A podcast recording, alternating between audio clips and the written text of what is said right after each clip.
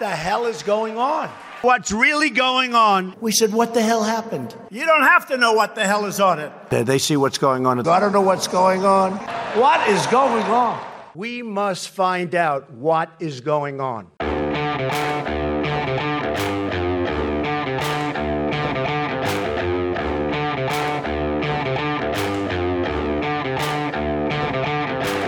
Hi, I'm Danielle Pletka. I'm Mark Thiessen. Welcome to our podcast, What the Hell is Going On? Mark, what the hell is going on? What the hell is going on is that Donald Trump just delivered his uh, third State of the Union address, the first State of the Union address to be delivered by a president who is about to be acquitted in his impeachment trial. And uh, so it was, a, it was a historic night. We don't have any guests today. We're going to just, me and Danny, we're going to talk about the State of the Union. We're going to talk about impeachment a little, and uh, we're going to talk about twenty twenty. Yes. Well, there's so much to talk about. My God. I mean, this has been such a week for Donald Trump. I got to say, you know, you couldn't have planned it more nicely. First of all, the debacle that was the Iowa caucuses. So he, he he rolls in with ninety-seven point something percent of the Republican vote in the Iowa uh, caucuses. We still don't know the Democratic results. Yeah. Um, it, it is beyond embarrassing. Then on the heels of that, he comes to the Congress and he delivers. And I don't know what you think, but you, you know, I'm I'm the I'm the resident Donald Trump critic here. I thought he gave a pretty good speech. I know it wasn't all red meat for the kind of people who like to go to his rallies, mm-hmm. uh, but he delivered a, a, what I thought was a really good State of the Union. I gave him a B plus. I'll tell you why when we talk about it. And then he's going to get, unless something changes dramatically, he's going to get acquitted in impeachment. So, hey, Donald Trump, you know, where are you going next? Disney uh, World? Second term. That's where he's going. Yeah. I mean, I think right now that's where we're on that trajectory. I mean, let's talk a little bit about the State of the Union first. Then we'll get into Iowa and all the rest of it. I mean, so number one, I think that it, it, the behavior of the Democrats, and particularly Nancy Pelosi during the State of the Union address, was just appalling. I mean, everybody's focused on the fact that she tore up. So he, you know, at the start of the State, I, I was the lead writer on two State of the Union addresses, so I'm steeped in sort of the history and culture of the State of the Union. And so the pr- first thing is the president, ha- when he comes up, he hands the official copy, which is the, goes into the, the congressional archives, the official State of the Union address, one to the vice president, one to the Speaker of the House. At the end of the speech, she took it and dramatically tore it in front of the cameras. I mean, just how petty and churlish and like that. And then second, the other thing that was completely overlooked, the decorum and tradition of the of the State of the Union is that when this president comes in, the House Speaker introduces the president. And she says, members of Congress, it is my high privilege and distinct honor to introduce the President of the United States. And then everybody breaks down in applause. In two thousand seven, when she was first her first State of the Union as Speaker of the House, we left it out of the printed text that, that she got. But President Bush then turned around and said, Madam Speaker, it is my high honor and distinct privilege to be the first president in American history to say the words, Madam Speaker, and mm-hmm. brought down the House. So this, these are sort of the, the nice, the, they're more than niceties. There's, this is the civility that she didn't use high honor and distinct privilege. She just said, members of Congress, the President of the United States. I mean, that went over most people's heads, but it's just so petty. Yeah. And, you know, it's just horrible. But I mean, I'm sorry. Look, you know. I've said You're going to defend th- that? No, no. I've said this a thousand times. The biggest problem with Donald Trump is that everybody says he's unbelievable, he's unique, he's so petty, he's so shallow, he's so immature, he's so vindictive, and yet his opponents have all sunk to his level. When I saw, you know, I tweeted about this earlier this week, when Mike Bloomberg, you know, Donald Trump calls Mike Bloomberg short, and Mike Bloomberg has his spokesman respond, you're fake tan and you're fake money and you're fake this. You know, I'm sorry. I hated elementary school. I hated dodgeball. I never got picked for kickball. I don't want to relive this with my political leaders. And I thought he was rude not to have shaken Nancy Nancy Pelosi's hand, although... It's not I, clear. That was intentional. Although, I, let, let's just let's just say, let's just say, if that was the case, it was rude and unnecessary. Agreed. She was rude and unnecessary. The women of Congress, all sitting there like a bunch of stumps, you know, uh, are an embarrassment. If you can't bring yourself, because of your hatred of Donald Trump, to stand up for that adorable little African American kid and his mom, you're just lame and pathetic. I'm sorry, and and that's that's the issue here. But let's talk about SOTU yeah. itself. Yeah, but I mean. Staying before we talk about SOTU itself, staying on this for a second, you know, I agree with you, but I'm sorry. You can't blame Donald Trump for Nancy Pelosi behaving the way she did. You know, you can't say it's, it's Donald Trump's fault. Yes, I know he's coarse in the rhetoric, and I'm not I'm not defending a lot of the things he says. But for crying out loud, you, everybody who claims that he's coarsening our institutions, they're doing more. You know, impeachment? Seriously? The thinnest, stupidest, worst-prepared impeachment in history? Talk about taking a con- an institution and, and lowering it. You know, yeah, maybe he brings out the worst in people, but they've got it in them. You know, they, they do, but I, they do. Uh, I don't think this is the thinnest impeachment. I think it was a reasonable question to be asked. I think my biggest complaint with impeachment, as you know, was not whether what he did was impeachable and whether that was a debatable question, which I actually thought it was. It was that they've been trying to impeach him since before he was elected, sure. And therefore the credibility of the process was demeaned. I don't know. I'm not inclined to, to defend him, but you and I can go back and forth till we're blue in the face on who who was the scummiest, who was the most immature, who was the most debasing of their office. You know, it's really a race to the bottom. And I let me say something nice about Donald Trump. I thought the State Hold of the on, Union... Hold on, wait, wait, wait, wait. Let's have wait, the drum roll. Wait for it. I thought the State of the Union was presidential. Mm-hmm. Um, people complained about the fact that he dumped on his predecessors. I'm sorry, every president has dumped on his predecessors except in his second term when they just go back and talk about how awesome they All were. All Barack Obama did was talk about the mess he inherited. Every State of the Union address, every speech he gave for six years, even in his second term, yeah, he was no, still complaining I remember, about actually, it. Actually, I remember that because I commented on it. I remember, I yeah. remember that at the time. But, but I thought it was a good speech. I did miss the fact that, as I said about Barack Obama, we remain a nation at war. We've got troops that have deployed. The president has sent more troops to to the Middle East, and I thought he gave very short shrift to national security. I agree with that. I agree with that. There was not a lot of national security, but what he did was overall pretty good. I thought that, they, first of all, broadening out a little bit, you know, the use of people in the gallery had become sort of rote for a long time by a lot of presidents. We even like talked about it a couple of times in the Bush administration, not even having anybody that we call, called out. If right? only. Donald Trump is such a showman. He has used that tool that Ronald Reagan created uh, with Lenny Skutnik, the guy who jumped into the uh, into the Potomac River to save the people from the plane that crashed in yeah. there. That he has taken that tradition and taken it to new extremes. So he he didn't just introduce a girl in the uh, African American girl and her mom who was denied an opportunity scholarship. He turns around, you know, like Oprah, and says, "And guess what? We've got a surprise for you. You're gonna get your scholarship." Yeah. You know, he didn't just you know. Uh, announced that he was giving Rush Limbaugh the the Presidential Medal of Freedom, actually awarded it to Rush in the chamber. No, it was awesome. Tacky? It was awesome. So you he like watching welcome... like Ellen and Oprah and those shows? No, huh, but I just thought it was secret. No, Is no. you're like you're like yeah, secretly exactly. a Kathleen Lee person? I'm, exactly, you got me. And then he didn't just talk about the sacrifice of military families. He reunited a military fa- family. He's the on president. The He's the commander in chief. So, he can do whatever he so wants. So awesome, you know, in, in the use of that. And the one that going back to the substance of what you raised, the one that really was, I think, the most effective was introducing Christopher Hake, the family of Christopher Hake, an American serviceman who was killed by an Iranian I E D in Iraq, and then using that to make the point that we killed the man who was directly responsible for his death, Qasem Soleimani, and laying out that case and watching so many of the Democrats wouldn't applaud. You know, uh, yeah, that, it's just, that, look, you know, that, that's, just... It is. It, it, partisanship has gotten to a new low, and I I, I want to talk about that in a second, actually. And and we know that, and we keep saying it, and there's only so many times you can say it, and people don't care. I'm really glad that he, he was willing to call out the Soleimani strike. I'm really glad that he was willing to honor a family that lost, uh, you know, a father, a son, a brother, as a result of Qasem Soleimani. I remain absolutely gobsmacked that there is anybody out there who thinks, oh, as I, and I, you know, I testified last week. Jerry Connolly, mm-hmm. congressman from Virginia. Yeah, an assassination of a foreign leader. Like, dude, really? You're going to die on this hill? I, I just don't get it. Yeah. But needless to say, you know, first of all, hearing in the, on the Hill about something that isn't impeachment, nobody pays attention. Second of all, nobody pays a price for defending the likes of Qasem Soleimani. And it's incomprehensible to me. So I was really happy that the president called that out.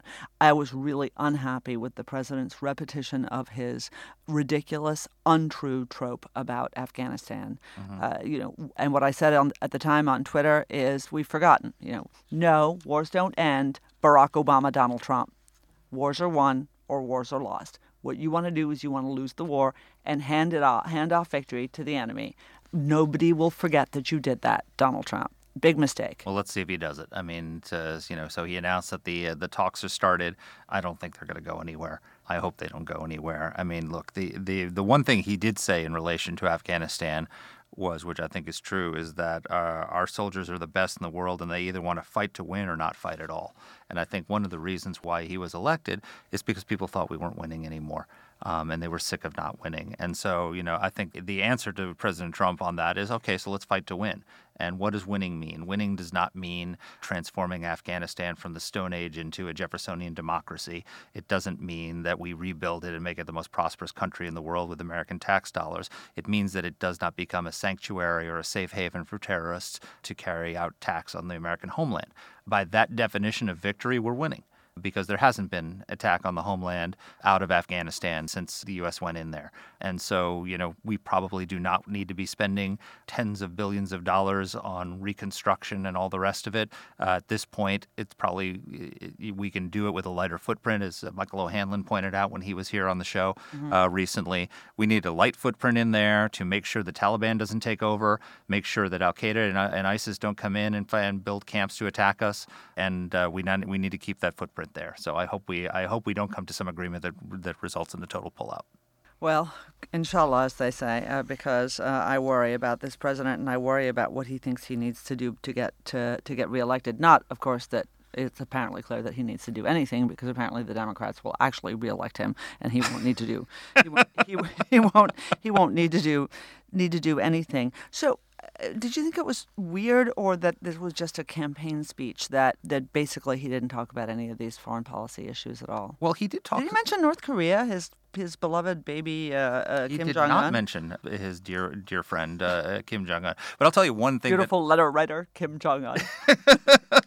One day the correspondence will come out.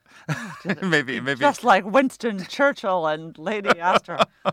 No, that's, that's actually a really interesting point. He's surprising. He did not mention North Korea at all, which I think is uh, interesting. But I'll tell you one thing, part that I know you liked was having Juan Guaido uh, oh, yeah. up in the up in the gallery. Epic. And his, you know, saying that the statement he said, and I'm paraphrasing now, was that America is fighting for freedom in, in our hemisphere. Uh, that, I, I wish that we were is, fighting effectively for yeah. freedom. You know, one of our first podcasts with, was with Elliott Abrams. Yep. Uh, he's a very good friend of both yours and mine. I'm a huge fan of his, and, and he's a, a great American. But I got to say, I don't think that Maduro's days, days are numbered. No, um, it doesn't look like it, does it? I don't feel like our strategy is really working. I don't know whose fault that is. I suspect that the president actually doesn't want a really high-profile effort to, to oust Maduro. Mm-hmm. But um, I was really happy Happy to see Guaido there. I thought it was a great gesture.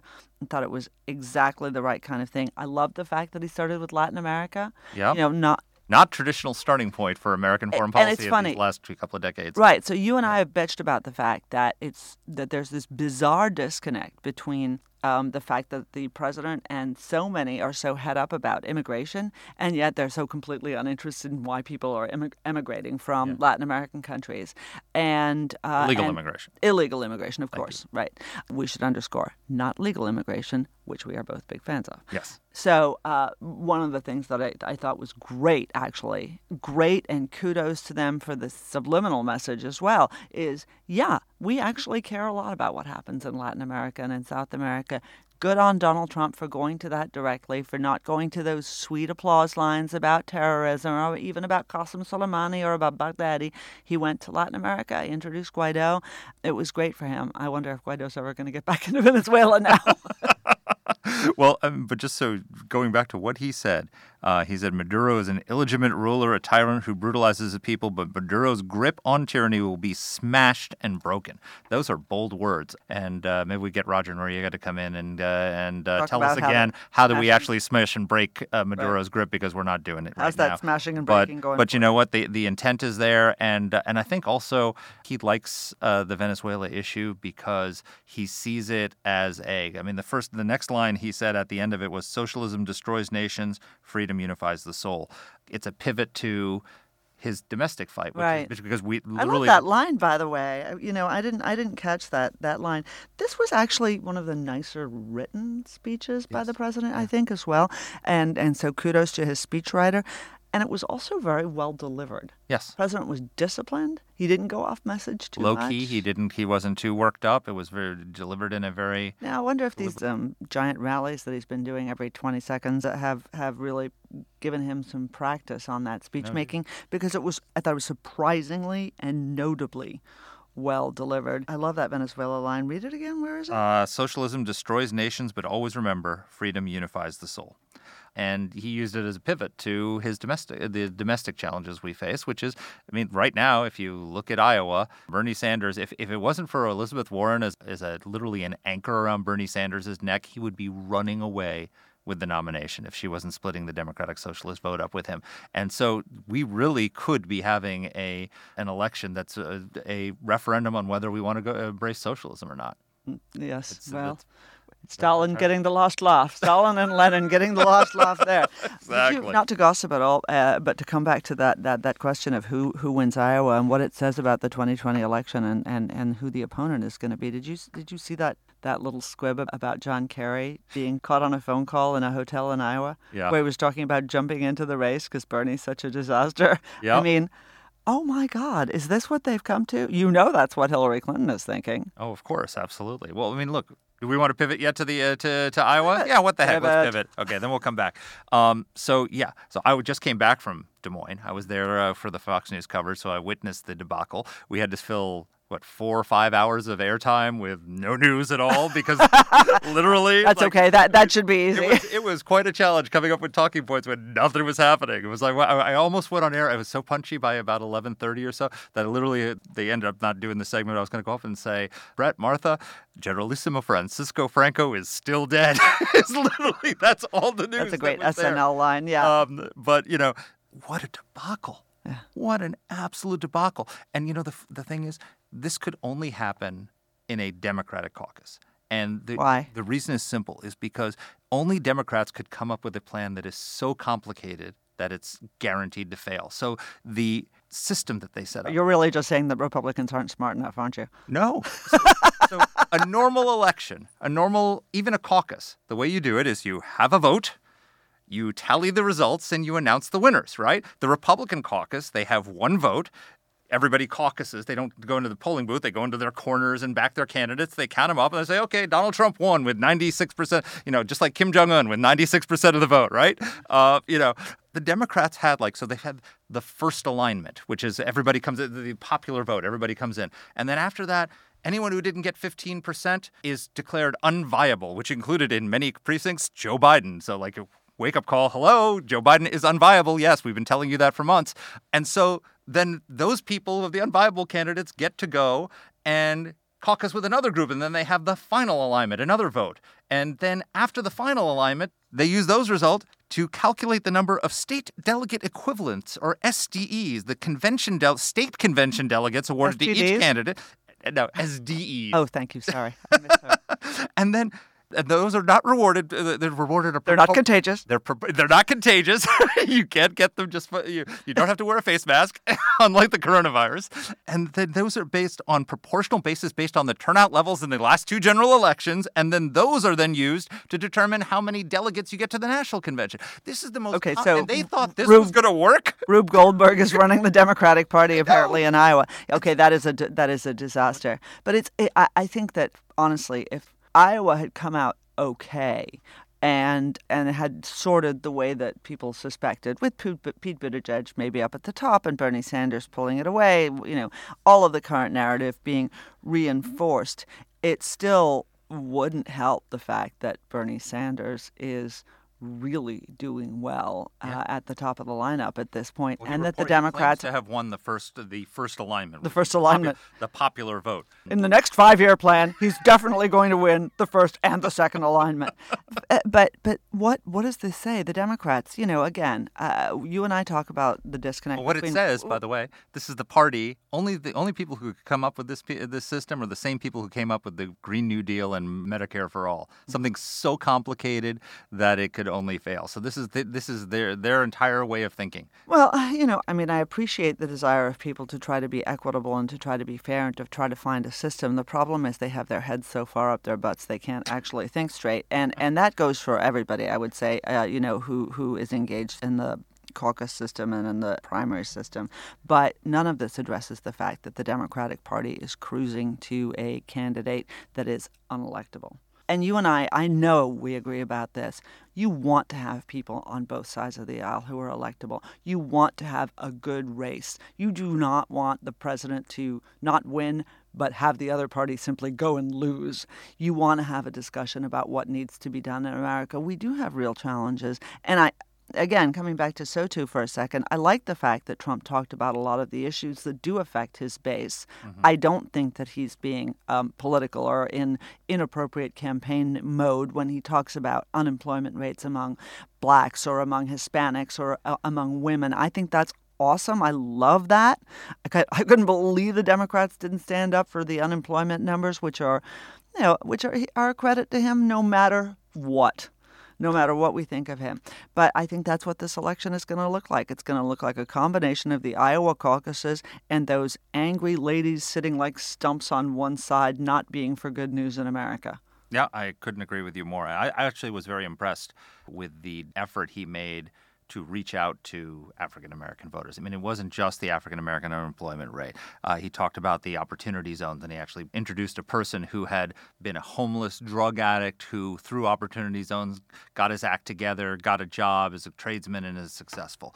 He announced that he had given uh, Brigadier General uh, stars on the shoulders of a Tuskegee Airman. That was beautiful. Uh, hundred, who just celebrated his hundredth birthday. By the way, he, did you notice how awesome that man looked? Oh, my gosh. I mean, po- together, standing up, not in a wheelchair, uniform, spick and span. And, I mean, he looked like was, he just stepped out of a bandbox. It, it was, was such a proud moment. It was so awesome. But, I mean, he talked about uh, funding for historically black colleges and universities. He talked about the African-American unemployment rate, the youth un- African-American youth unemployment rate. He, ta- he mentioned Martin Luther King, Harriet Tubman, Frederick Douglass.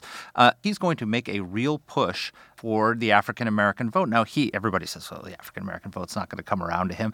He doesn't have to. He, I think he got like eight percent in the last election of the African-American vote. If he can double that, that is a big problem for the Democrats. Well, but I mean, that's what the Republican Party should do. It shouldn't yeah. pretend to be the party of white people. Exactly. And that trope that it has become the party of white people, which started very aggressively when Mitt Romney was the candidate. Yes. And, you know, the, Donald Trump got a higher percentage of the of the African-American vote than Mitt Romney, not not surprisingly.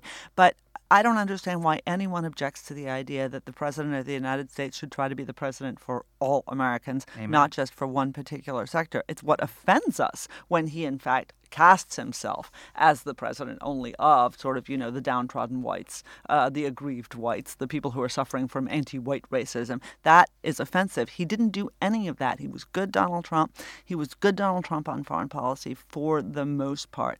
I think that it will be very interesting to see. Now, what I wanted to say to you, I just got back from a couple conferences in Germany. What is incredible is that the derangement that apparently afflicts people like, you know, Alexandria Ocasio-Cortez, who boycotted the State of the Union last night, although sorely missed, I'm sure, by her compatriots. um, she's a popular one. But what was what is amazing is that sort of bizarre derangement overseas. Yeah. Oh, my God, it's everywhere. It's absolutely mainstream. So when you talk to, you know, foreign governments, foreign leaders, foreign opinion makers about the United States, they are nuts about Donald Trump. And, you know, that is just, that bodes so ill for foreign policy, for our ability to do things together. It's, it was really troubling. Well, I'll tell you something. One of the points that he made in the foreign policy section of the speech, which I thought that was very important and true, is he's gotten those allies to kick in four hundred billion dollars more to our collective defense as a result of his pressure campaign. So all the people, you know, Donald Trump is not a creature of Washington. He's an outsider. He's not just a creature. He's he is a he is unaccustomed to our ways, um, and uh, and doesn't pay them much heed. And so he looks at NATO coming in and he says, I have to say that we'll come to their defense, but they're not going to. But they're not paying their two percent. No, I'm not going to say that. Doesn't mean I'm not going to come to their defense. Doesn't mean I'm going to pull out of NATO. I'm not going to say that until they start paying. Oh, and guess I- what? Doubled the number of countries meeting their two percent uh, commitment to uh, G D P. They're supposed to spend two percent of their G D P on defense, and it's not paying us. He's wrong about that. It's not paying yeah, us for their defense, but they're paying. They're they're investing in their in their military budgets, NATO was stronger because he was unwilling to mouth the words that the establishment wants him to mouth. Same thing with China. The tariff threats and the tariffs that he's imposed, well, guess what? He got a, a phase one deal that is... Uh, it's okay. And, and it, it's it's a start. He's making progress. Well, you know, uh, we've, we've talked about this. I'm very impressed by his willingness and his courage in taking on the Chinese. I'm not overly impressed by what he's actually achieved. And I think that we, we can uh, credit his trade wars and tariff wars for a lot of the sputtering that we saw in the economy last year. So let's hope that it, we go from deal to deal rather than we go Agreed. From ridiculous ultimatum to ridiculous ultimatum. Those are things that I think he, he got, and I agree. He took appropriate credit for some of them last night. His willingness to take on the Chinese is something that has really heartened a lot of our allies in the Pacific. You know, everybody talks about the fact that we're abandoning them, and the answer is no, guys, you know, having an empty pivot in the Obama administration, that's being abandoned. Having a president who'll stand up to the Chinese, who'll stand up to what they're doing in the South China Sea, as the Trump administration has, has been all to the good. So here's my exit question for you, Mark. Yep. Um, this is his last State of the Union as president in his first term. Yes. We have an election between this and the next State of the Union. And so if there is, if Donald Trump and the Republican Party loses the next election, there will be a different president giving the next so too. Stick with Trump for a sec. If you had to make your best prediction and he wins re-election, and I think you and I agree he's on track to do that, what is the next State of the Union? What does the liberated Donald Trump look like? Well, first Same? Of, well, first of all, I think we just we see are seeing the liberated Donald Trump right now. I don't think we have to wait till the next State of the Union, because the reality is for three years they have thrown everything they have at Donald Trump. Two years of the Mueller investigation, which ended up being nothing but a chasing a conspiracy theory, put our paralyzed our country. They tried to take him down with that. It didn't work. Then the Ukraine thing, which admittedly stupid mistake on his part, self-created, but they tried to take that that slip and turn it into an impeachment, and it has backfired on them like you would not believe. Gallup poll just came out yesterday, okay? In October of last year, when this impeachment inquiry started in earnest, the hearings, he was at thirty-nine percent approval. Today, forty-nine percent approval, his highest level since Gallup began taking the poll. fifty-two percent think he should be acquitted. forty-six percent say, think he should be convicted. The support for impeachment has gone absolutely down. Democratic approval, the approval of the Democrats has gone down from forty-eight to forty-five. Republican approval up from forty-three percent to fifty-one percent today. Trump deserves re-election, fifty percent of the country. Those are the best numbers Donald Trump has had. The impeachment has absolutely backfired on them. Yeah, um, and Nancy and, Pelosi and Nancy Pelosi knew this was going to happen. She predicted it, she, she said. She knew this was going to happen. All credit to her. And she got bullied into doing this, and as a result had to sit behind that guy knowing yesterday. And you just, you, you could see it in her face, knowing I've probably helped this man get reelected. The number one aider and abetter of the Trump reelection if it happens. And to be so petulant, you know, Trump, for everyone said, oh, so political, so, you know, attacked his, as you pointed out, attacked his predecessors. You know what the word he didn't mention is? Impeachment. Not once. Well, why would he? He walked into the chamber that had just tried to carry out a constitutional coup against his presidency. And he beat them. He's going to be acquitted today. And he didn't say a word about it. The temptation to say when she said uh, members of Congress, the president of the United States, w- would have been to lean into the mic and say, and still the president of the United States. And it would have been a huge applause line. He didn't do it. He stayed above the fray. And during this whole impeachment, I mean, it, ta- it must have taken an extraordinary discipline because his instincts are telling him to do the opposite. What was he doing while they're having the trial? He's signing a deal with China, signing the U S M C A, going to the March for Life, having briefings on the coronavirus and dealing with that. He's governing while they're impeaching. And I think that now he's survived it. They took their best shot. You know, it's the famous phrase, if you're going to take out the king, you better kill him. They didn't kill the king. So he, I think last night was Trump freed from all of this. And, you know, it was pretty good. I think that was Trump at his high point. And I worry a lot about what a liberated Donald Trump will do. I hope, very much hope, you are right, and I am wrong. And with that, thank you all for listening. Hope you all got to sit through. We didn't even talk about the Democratic response. Who, who gave it? Governor of Michigan. I, I will tell you, I think both parties should just say, you know what? Yeah, not doing it anymore. I don't watch it. Yeah, it doesn't. I, I, it doesn't matter what party it is. I never watch the response. Mister President, I, reserve, I return the balance of my time is what the answer should be when it comes to do you want to give the Republican or Democratic response? We just all go watch reruns of Friends together. And with that, folks, thanks so much for listening and being with us. We'll be back with a great guest next week. We're really looking forward to it. Take care. And our team here at A E I is Alexa Santry, Matt Winesett, Jen Moretta, and Macy Heath. Let us know what topics you'd like us to cover. You can get in touch with the show by emailing us at whatthehell at A E I dot org. Or you can reach us on Twitter. I'm at D. Pletka. And I'm at Mark Thiessen. That's Mark with a C. Please rate and review the podcast. If you like the show, please subscribe, share it, comment on Apple Podcasts, or wherever you're listening to this. Thanks for listening.